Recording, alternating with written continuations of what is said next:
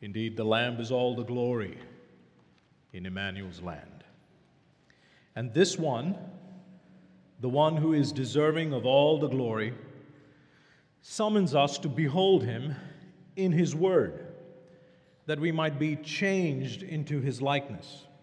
So, friends, if you have a Bible, please turn with me now in your copy of the scriptures to 1 Corinthians chapter 10.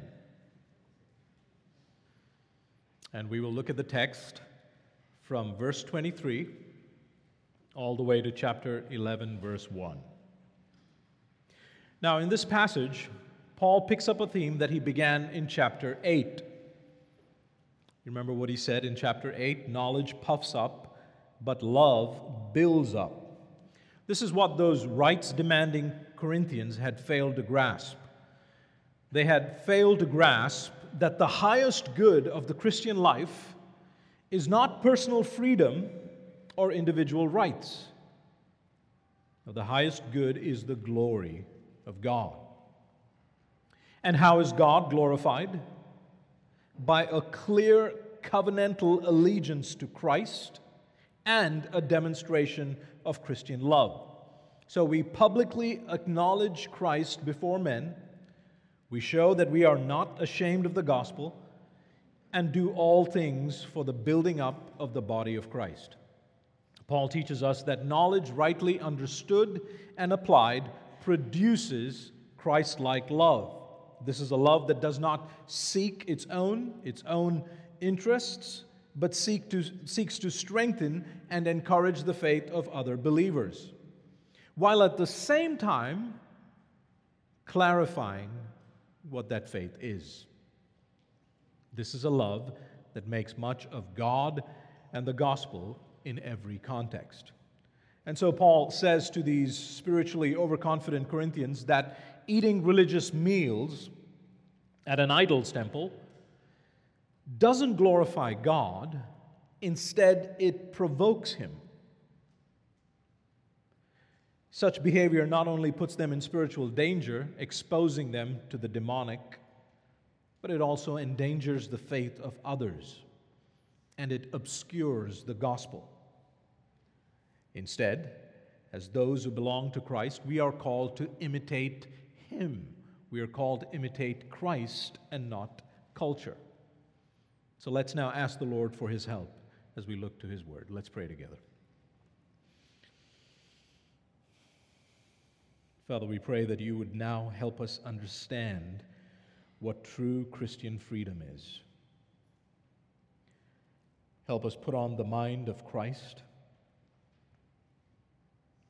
that we may walk in love and build your church and bear a clear witness to the gospel of our Savior.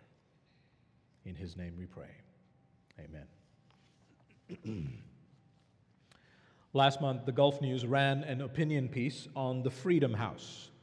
Uh, if you have never heard of the Freedom House, it is a nonprofit organization that conducts research and advocacy on democracy, political freedom, and human rights. The Freedom House also annually rates countries on its Freedom Index. And this particular writer did not appreciate it that the Freedom House had lowered his country into a partly free category. And so he wrote this in response How free is free? And who is to decide? These are questions that all states and societies must answer for themselves. If someone else is to adjudicate in these matters, wouldn't that be a sign of external interference and proof of lack of freedom? Now, what this writer is demonstrating in this article by the use of that word freedom is what most people think of when they think of freedom. Freedom, they think, is self determination, self government. And while this definition may be of value in negotiating problems between countries, it's problematic for daily living because it is a godless definition. Human beings are covenantal creatures made in the image of God to be dependent on Him. We owe Him our allegiance, we owe Him our love, our trust, and our obedience.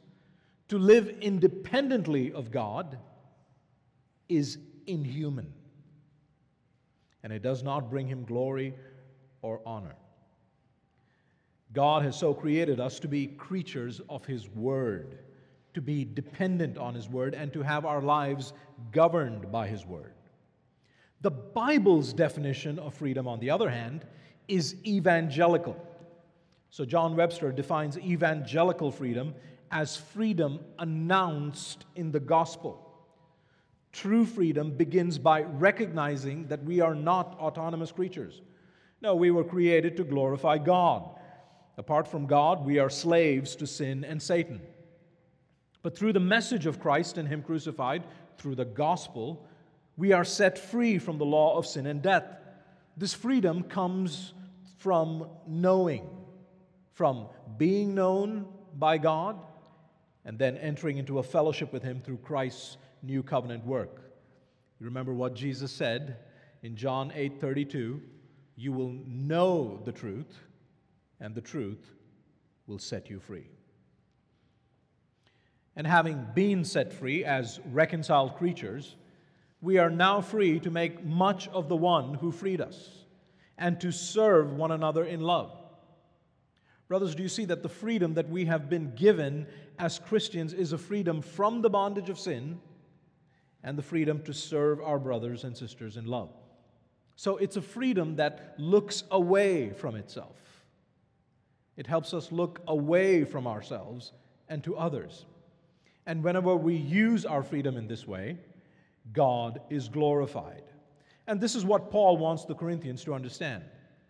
And so there are four important truths, four important theological truths that we can learn from this passage. Number one, God is glorified when we use our freedom to flee idolatry and build up others. God is glorified when we use our freedom to flee idolatry and spiritually build up others. Look at verse 23. All things are lawful, but not all things are helpful. Now, this phrase, all things are lawful, was a Corinthian saying. This is why it appears in, in quotes uh, in your Bibles. The first time it appears and is addressed by Paul is in 1 Corinthians 6, verse 12. So it seems that some of the leaders at the church began to use this saying to justify their actions, like eating religious meals at the temple. I'm free in Christ to eat whatever I want and wherever I want, they said. I have the right to do anything. And Paul says, hold on. But not all things are helpful. Just because you can do something doesn't mean you should. But there's more to freedom than just doing what you want. You see, that's a very self centered, self serving view of Christian freedom. It's not making much of God, it's making much of you. Now, I want to make a comment on this word helpful. Helpful. You see, modern evangelicals have a very skewed understanding of what this word means and tend to use it improperly. So, for example, Let's say you're doing the right thing, you are biblically instructing someone or counseling someone or correcting someone, and you're doing it in love, but the person responds by saying, That's not helpful. What they mean by that is, I don't like it. I don't prefer it. I don't want to hear that because it's making me uncomfortable. Well, Paul is not using that word in that way. What Paul means is that the way that they were exercising their freedom was not beneficial or spiritually profitable for them. By eating these religious meals at the temple, they were committing idolatry, if you remember. They were demonstrating allegiance to these false gods by their presence at the table. They were entering into communion or fellowship with demons who stood behind these idols. Friends, any action that tempts you to sin or leads you to sin or hinders your growth in holiness is not helpful. It's unprofitable. Paul makes this clearer by telling them that they were provoking the Lord to je- jealousy by doing that.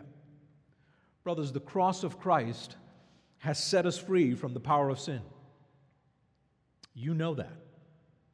If anything leads us into slavery, into communion with falsehood, or as you heard from Psalm 24, if we lift up our souls to what is false, if it rules our lives instead of Christ, then we're not living according to the wisdom of the cross.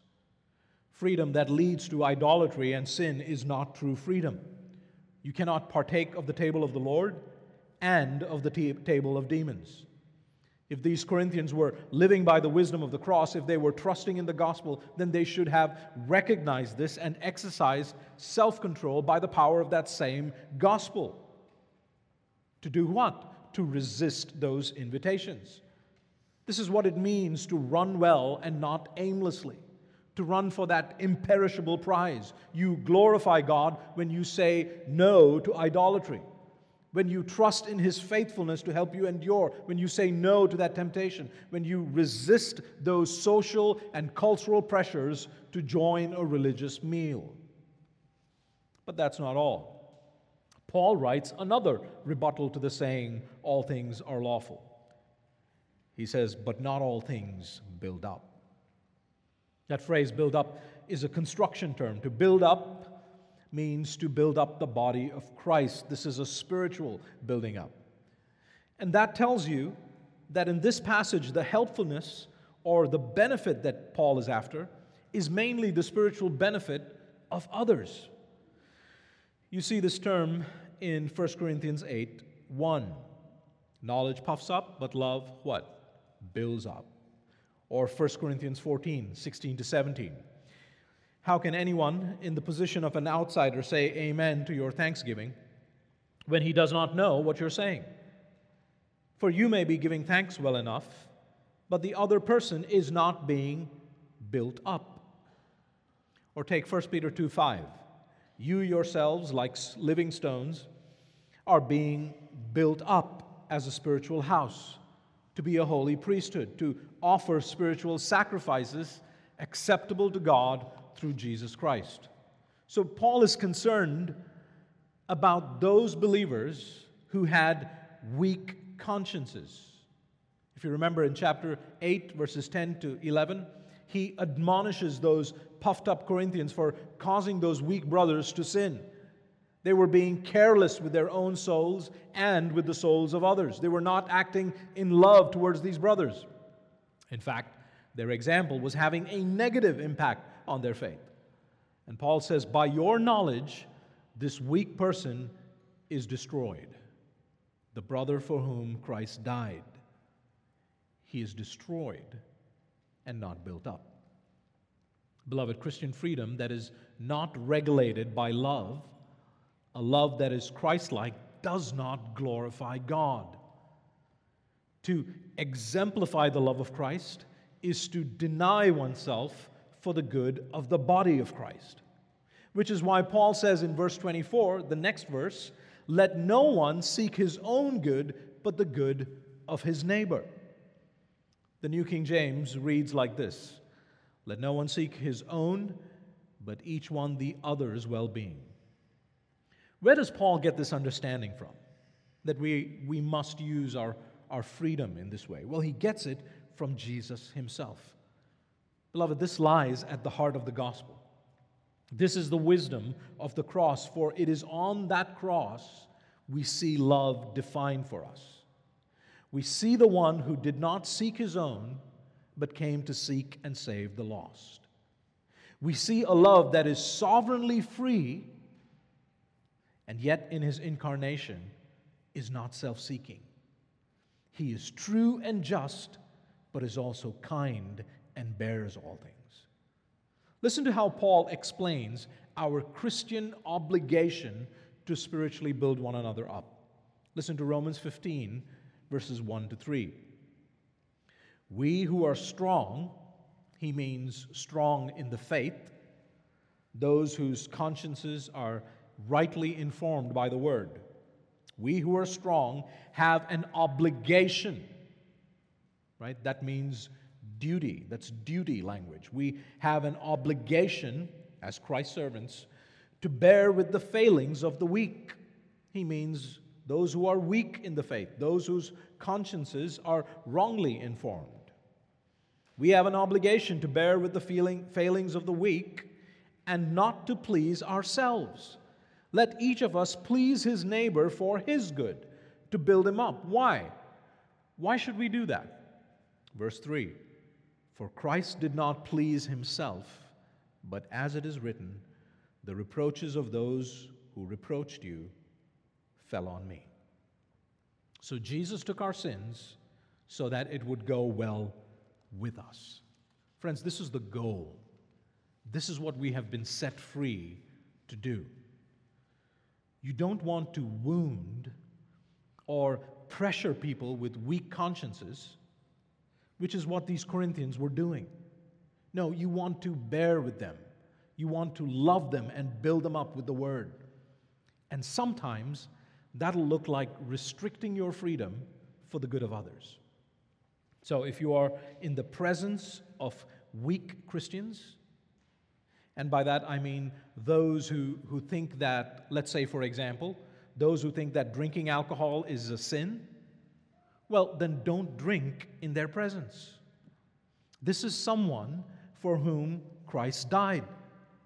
Brothers and sisters, loving your brother ought to mean much more to you than foregoing a glass of wine.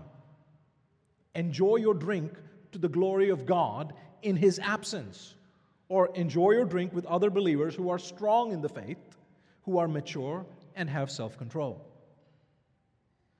If you have a brother or a sister who was saved, perhaps from a Muslim background, and it wounds their conscience to eat pork, well, don't serve them pork. Don't eat pork in their presence. It will put pressure on them to eat when they haven't yet worked out their theology. They might eat out of social pressure because you're eating, but remember, they won't be eating in faith. And that means they will be sinning against the Lord. Remember what Paul says in Romans 14, verse 23 whatever does not proceed from faith is sin. Here is someone you want to be loving towards and patient with. Freedom that is regulated by love glorifies God because it makes much of Jesus. It is Christ like love in action. Now, a lot of people tend to apply this principle wrongly. They tend to read this but apply it wrongly. So, D.A. Carson, in his book, The Cross and Christian Ministry, gives us this example where one situation might get confused with another. So, this is Carson writing, and I quote Supposing some senior saint, an older believer, comes up to you and says, I want to tell you that I am offended by your drinking. Paul tells us that if anyone is offended by what you do, you must stop it. Stop it. I am offended. Therefore, you must stop it. How would you respond? Carson writes The senior saint is simply manipulating you. He is not a person with a weak conscience who is in the danger of giving into drinking because of your example and thus wounding his conscience. No, that would be the Corinthian scenario. Far from it. If this man sees you drinking, he will probably denounce you in the most unrestrained terms. In his eyes, he is the stronger person, not the weaker. In other words, this case is not like the one Paul had to deal with. In this case, it might be wise to tell this man, Brother, I'm sorry that you have such a weak conscience. He will probably be so unclear as to what you mean that he may actually leave you alone for a couple of weeks. End quote. So, do you see how this works? Your liberty should not be determined by this man's weak conscience. On the other hand, here's how to rightly apply it. On the other hand, if you are someone who enjoys a drink and you are discipling some spiritually immature young men who have no self control in many areas, and they see you drinking in their presence, and because of your example, they start drinking, they get drunk and fall into all kinds of immorality, you have now become an accessory to their substantial destruction. To use a phrase from Carson. Brothers, it is a loving thing for you to restrict your freedom to do things out of love, out of spiritual concern for others. Be mindful. Be mindful. But it's also important to remember that the thing that you want to do is not sinful in and of itself. So keep that in mind. And this brings us to our second point God is glorified when we recognize his lordship over all things. Over all things. See, Paul has made it clear that believers should not eat meat that has been sacrificed to idols at the temple. But what should a Christian do if that meat was sold in the market and he knew that this was the meat that was sacrificed to a pagan god? What should he do? Now, brothers, you have to remember that Corinth had a very prominent temple culture. There were several temples dedicated to many pagan gods, all of them represented by idols, and people would regularly go up to these temples and offer sacrifices to these gods. After these sacrifices were offered, some of the meat would be uh, taken away by the priests, some sold in the marketplace, and some were eaten by the worshippers at the temple itself. So, religion pretty much drove the economy, much like it's doing here in the month of Ramadan. And so the Christian who went to buy beef for biryani or oxtail for kare kare, he knew that whatever he was buying at the marketplace was at one time slaughtered by a pagan priest and offered to a demon, probably. Just like we know today that the meat we get at the supermarket is halal probably enforced by the municipality. And that means it was killed by an adult Muslim who pronounced the Muslim God's name over it before killing the animal. So, what should the Christian do? Some of you raised these questions after listening to last week's sermon. What does Paul say? Look at verse 25. Eat whatever is sold in the meat market without raising any question on the ground of conscience. Paul says when you're buying meat in a non religious setting, listen carefully, the setting matters, the context matters. When you're buying meat in a non religious setting, like the meat market, you do not have to say to your butcher, I'd like to know the religious history of this chicken breast, please. No, don't raise any question. Buy it and eat it. Notice that word, whatever is sold without raising any question on the ground of conscience. Whose conscience? Your conscience. Why your conscience? Because you are aware that this meat would have been offered to a false God. So, why is it okay to take it back home and eat it? Well, look at verse 26. For the earth is the Lord's and the fullness thereof Paul here quotes Psalm 24, verse 1. And he says that everything belongs to the Lord Jesus. Colossians 1:16 All things were created through him and for him. He is the king of glory as Ryan read.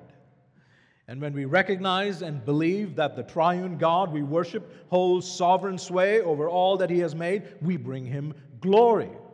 This is in keeping with what Paul has already said in chapter 8 verses 7 to 8 and chapter 10, verses, verse 19. Food offered to idols is nothing. So what if that food that is being sold was offered in the past to a Hindu god or a Muslim god? Paul says that animal belongs to my God. Everything that creeps and crawls and runs and flies, they all belong to the triune God that we worship. He created them all and He owns them all. All things exist for Him and are to be used for His glory. And so, how do we honor God? Well, we buy that meat, we take it home, we cook it, you pray, you thank the Lord. That's the only offering that the Lord desires an offering of thanksgiving, and you eat it. Raise no questions. See, this is also similar to what Paul writes in 1 Timothy 4, verses 4 to 5. Paul was concerned that there were some who were inspired by demons to teach that you should abstain or not eat certain foods. And he says, For everything created by God is good, and nothing is to be rejected if it is received with thanksgiving, for it is made holy by the word of God and prayer. So buy whatever is sold in the meat market. That meat is not demon possessed. Take it home and eat it to the glory of God. That's what food was made for. Your allegiance to Christ is clear, and you are not participating or promoting idolatry. The issue is not the food, it is the setting, it's the context. So, whatever is sold in the supermarket, irrespective of where it came from, don't raise any questions. Once you take it home, you are eating in a different setting by yourself or with other believers. And according to Paul, that does not condone or promote idolatry. But then the Corinthians ask, well, what if it's a different context? What if the setting is now in an unbeliever's home, in a pagan's home? How do I handle that invitation? Well, this brings us to our third point. God is glorified when we sometimes refuse to eat to make the gospel and our allegiance clear. God is glorified when we sometimes refuse to eat to make the gospel and our allegiance clear. Look at verse 27. If one of the unbelievers invites you to dinner, so this is at your non Christian buddy's home. And you are disposed to go, you desire to go. Notice the freedom. You have the freedom to go, or if you don't want, don't go. If you're disposed to go, eat whatever is set before you without raising any question on the ground of conscience. Notice that Paul's response is identical to verse 25. Eat it. Don't raise any questions on the grounds of conscience. Give thanks and eat it to the glory of God. Eat like a Christian. Again, you do not have to raise any questions. Even though you know that your Hindu friend would have probably offered prayers to his idol before he cooked the food. This is the case when you go to a restaurant, another non religious setting, run by Hindus or Muslims, it doesn't matter. Eat whatever is set before you. Don't abuse that food. Use it in the way that God intended it to be used. Eat it for His glory with a thankful heart. Now, is there ever a time when you should refuse? Absolutely. Look at verse 28. But if someone says to you, This has been offered in sacrifice, then do not eat it. What changed? Someone said something. This has been offered in sacrifice. The word that is translated as offered in sacrifice is a different word than the one used in chapter 8. There, the phrase used is food offered to idols. It, it has a negative connotation. Here it takes on a slightly positive note. This is food offered to a deity. This is a, this is a holy food. And this tells us that the someone informing the Christian is probably your unbelieving friend, the unbelieving host. You see, until this point, the food could have been eaten. But the moment your non Christian friend says, This has been offered in sacrifice, you can substitute whatever you want there, whether it's an iftar meal or an onam meal or a prasad, or if it's offered in the name of St. Jude. If it's been offered in sacrifice, Paul says, Do not eat it. That's an imperative, it's a command. Why refuse? Because the moment that meal gets defined, the moment someone gives it religious significance, remember, you are eating. You're not buying in a non religious setting. You are eating in the presence of a non Christian. And the moment that happens, this becomes a public test for your covenantal allegiance to Christ and the gospel. Hence, Paul says, refuse. So that means you refuse in order to make a point, in order to make a point. That's how you glorify God by not eating. Why are you not supposed to eat it? Look at the text. For the sake of the one who informed you, and for the sake of conscience. You refuse for the sake of the one who informed you, for the sake of the one who assigned religious significance to the meal. The moment the meal gets religiously defined in this setting, this is how Paul wants us to see it as a God sent opportunity to glorify God and the gospel. Refuse for the sake of conscience. Now, wait a minute. I thought my conscience was clear, even though in all likelihood this might have been offered to some pagan god. It's my non Christian friend's home. I thought it was okay to eat it, not to raise any questions. Yes, that was before he informed you. But now, your eating will mean something to him.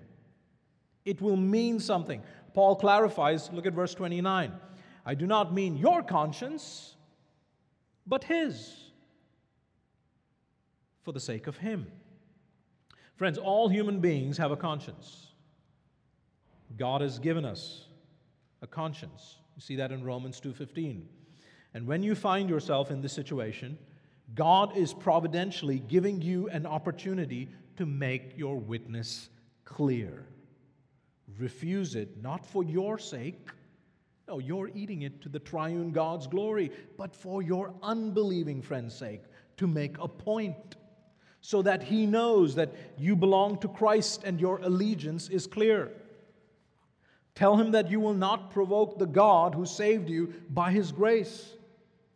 Tell him that the triune God alone is the one true God to whom all things belong and that he is jealous for his glory.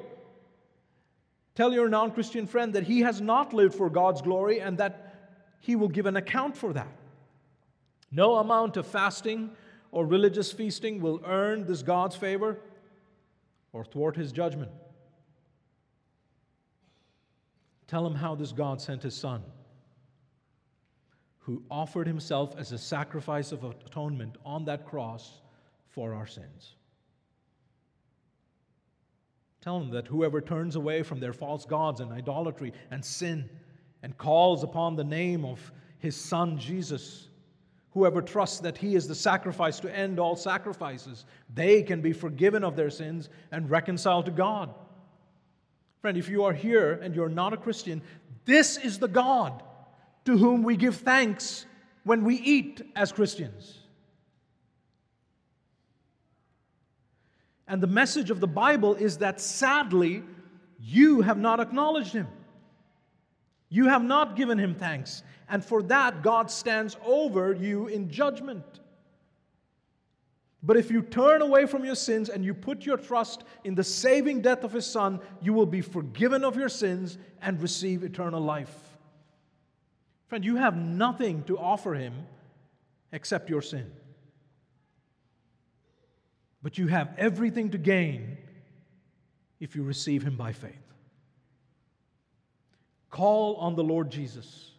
There is no salvation. There is salvation in no other name other than his.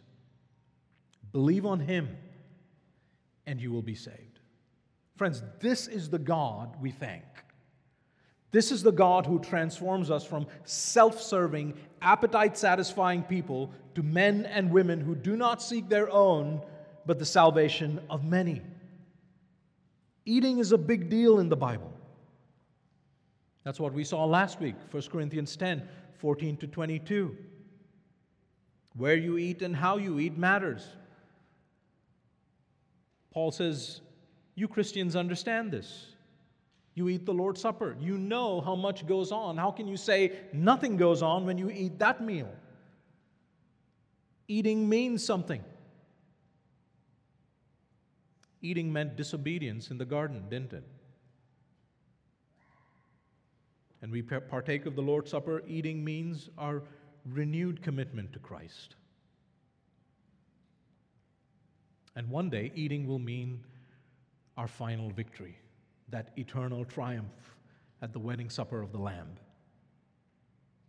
Eating's a big deal. Paul says, refuse for the sake of his conscience. Your conscience, on the other hand, your conscience must be captive to the Word of God. And your freedom, whether to eat or not, is determined by your word bound conscience. And friends, a word bound conscience is a loving conscience and a Christ committed conscience. And that conscience, that commitment, will sometimes, in some settings, require you to refuse a meal. Sometimes you might find yourself at a social event, a non religious setting even, but with lots of unbelievers present, where it is commonly acknowledged what that particular meal means. When that meal has religious significance. Brothers, refuse it for the sake of the gospel, and you will be amazed at how many evangelistic conversations you will have.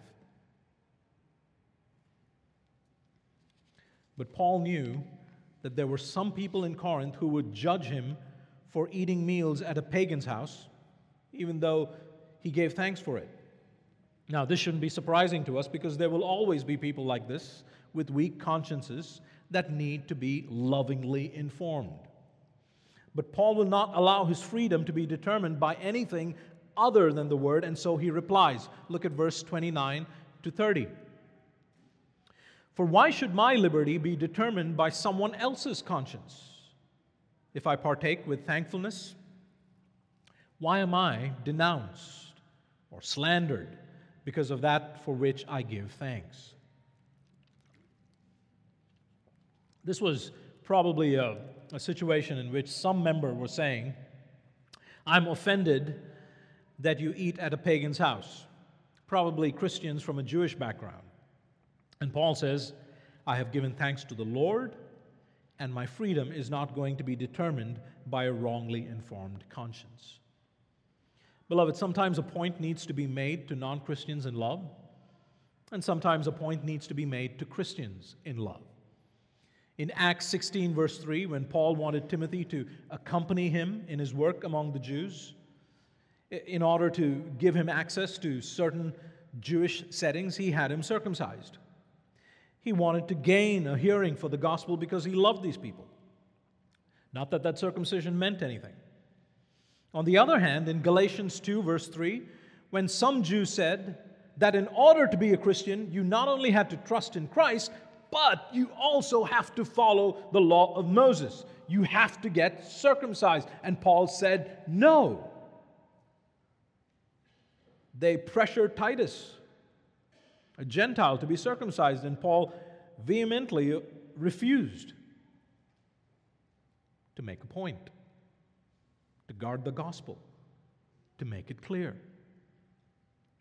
Again, Don Carson writes, and I'm paraphrasing him here. Carson says, If I'm called to preach the gospel among a lot of people who are cultural teetotalers, those who abstain from alcohol, I'll give up alcohol for the sake of the gospel. But if they start saying, you cannot be a Christian and drink alcohol, I'll reply, pass the bottle of wine, please. Beloved, Scripture is important enough, and the souls of people are important enough to influence what we eat and drink. Let's think Christianly and not culturally. Brothers, your conscience and my conscience should not be informed by culture, but by the word of Christ. For only the word of Christ shapes a well informed faith working through love. A love that regulates Christian freedom with the goal of glorifying God and ministering to the spiritual needs of not just Christians, but also non Christians by making the gospel exceedingly clear. And this brings us to our fourth and final point. God is glorified when we pursue God's agenda just like Paul and Jesus. Look at verse 31. So, whether you eat or drink, or whatever you do, do all to the glory of God. Now, to do something to the glory of God means we make much of Him. We delight in God. We trust Him and we obey His word. So, take for example that simple act of eating. How does one eat to the glory of God? Well, you must first acknowledge that God is the one who created all things. He has provided us with food to enjoy. The earth is the Lord's and the fullness thereof. So you give him thanks for his provision. You give him thanks for your health. You give him thanks for your ability to work and earn and put food on the table.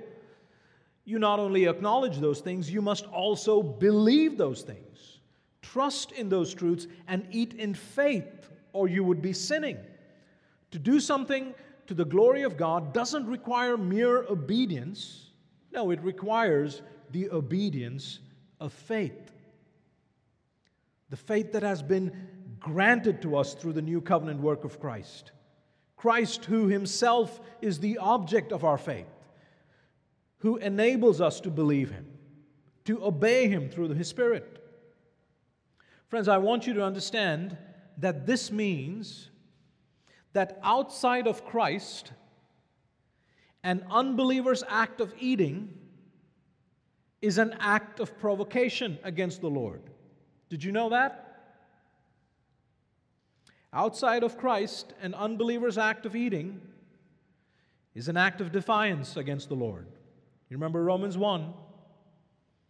Because they have exchanged the truth of God for a lie, they suppress the truth in unrighteousness, they do not give the triune God thanks, they do not see it fit to acknowledge Him.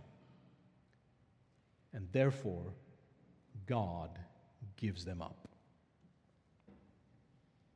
Friends, when you refuse a meal in certain settings, you have an opportunity to address this person on whom the wrath of God abides. It's a loving thing. Don't miss that opportunity.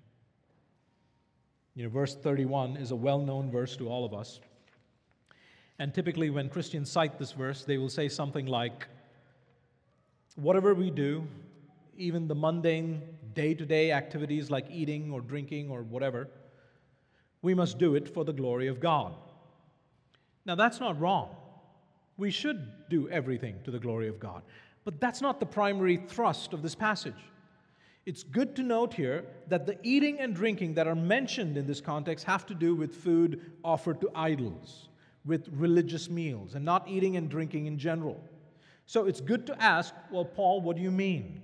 You see, this is the conclusion of the whole matter from chapter 8 all the way to chapter 10.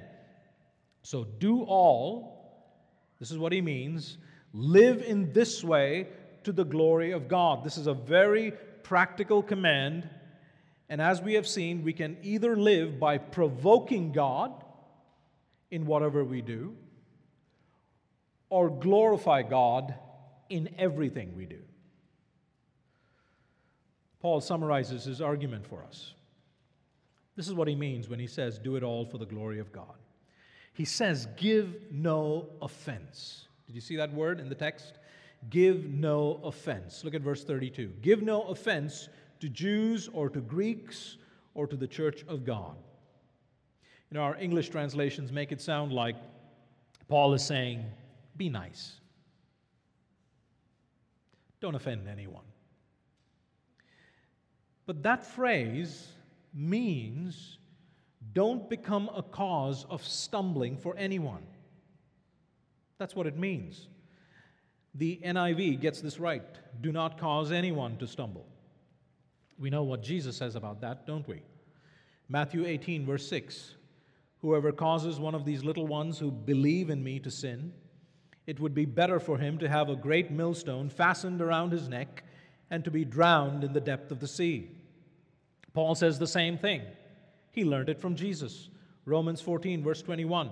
It is good not to eat meat or drink wine or do anything that causes your brother to stumble. Brothers, your actions should not lead people into sin, nor should it confirm people in their sin.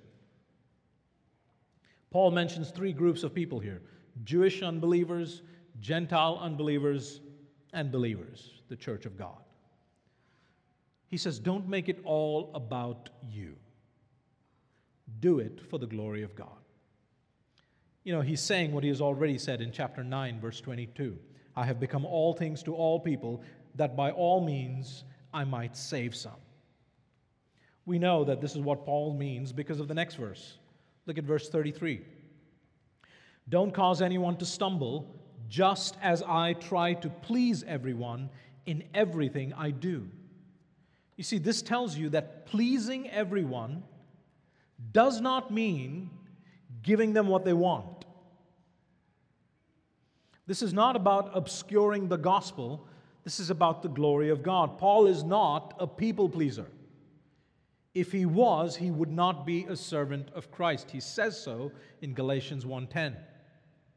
What he's saying is that he does not seek his own, but the good of another. This is how he orders his life. Look at the text. Not seeking my own advantage, his own agenda, his own benefit, his own appetites, but that of many, that they may be saved. And friends, this means that if God's agenda is ours, then when it comes to thinking about the non Christian, we ought to strive to live in a way that clarifies the gospel and commends Christ always. We do not want to engage in any action that would condone or promote idolatry and communicate to the non Christian that allegiance does not matter, or that their gods are actually gods, or that we worship the same God or that the Christian faith is not different than theirs. And if God's agenda is ours, then when it comes to thinking about the Christian, we ought to strive to live in a way that loves them and serves them and builds them up spiritually. We strive for their encouragement and building up.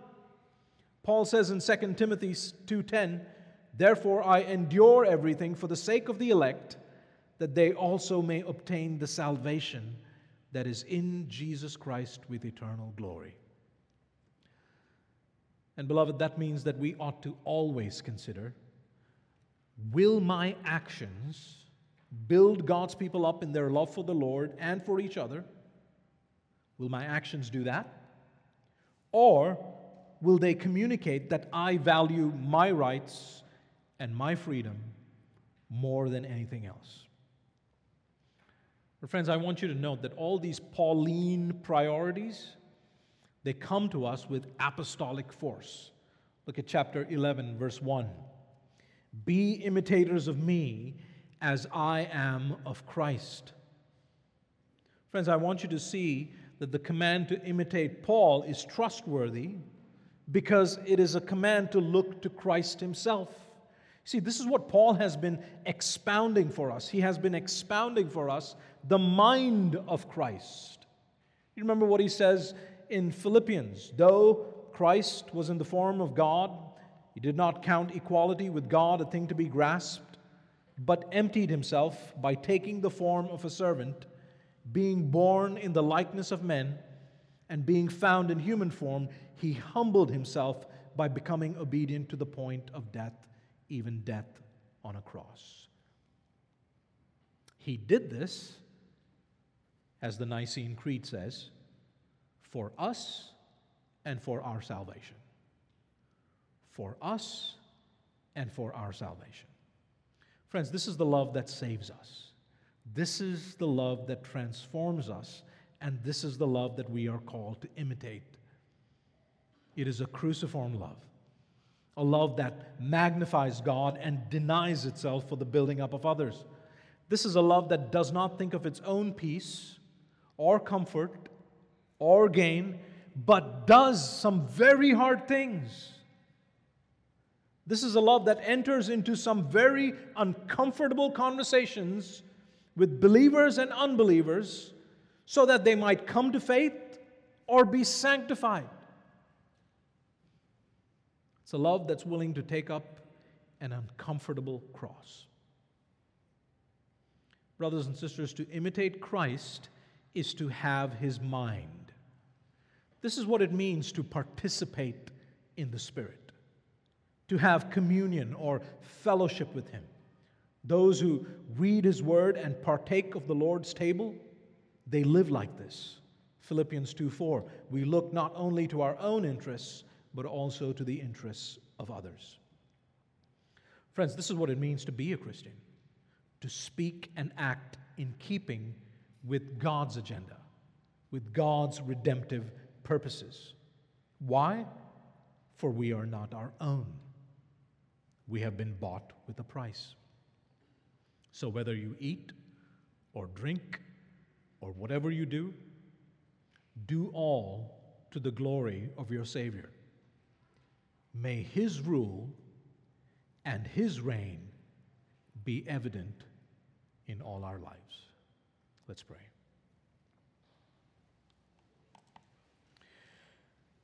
Father, we pray that you would shape and form us into a people who have the priorities of heaven.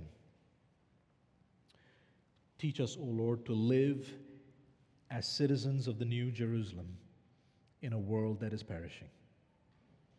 May we not be ashamed of the gospel, but clear in our allegiance to Christ and committed in covenant love to one another. We pray that we would do this so that the world may see your glory in and through your blood bought church. May we not seek our own advantage, but that of many, that many may be saved. In Christ's name we pray. Amen.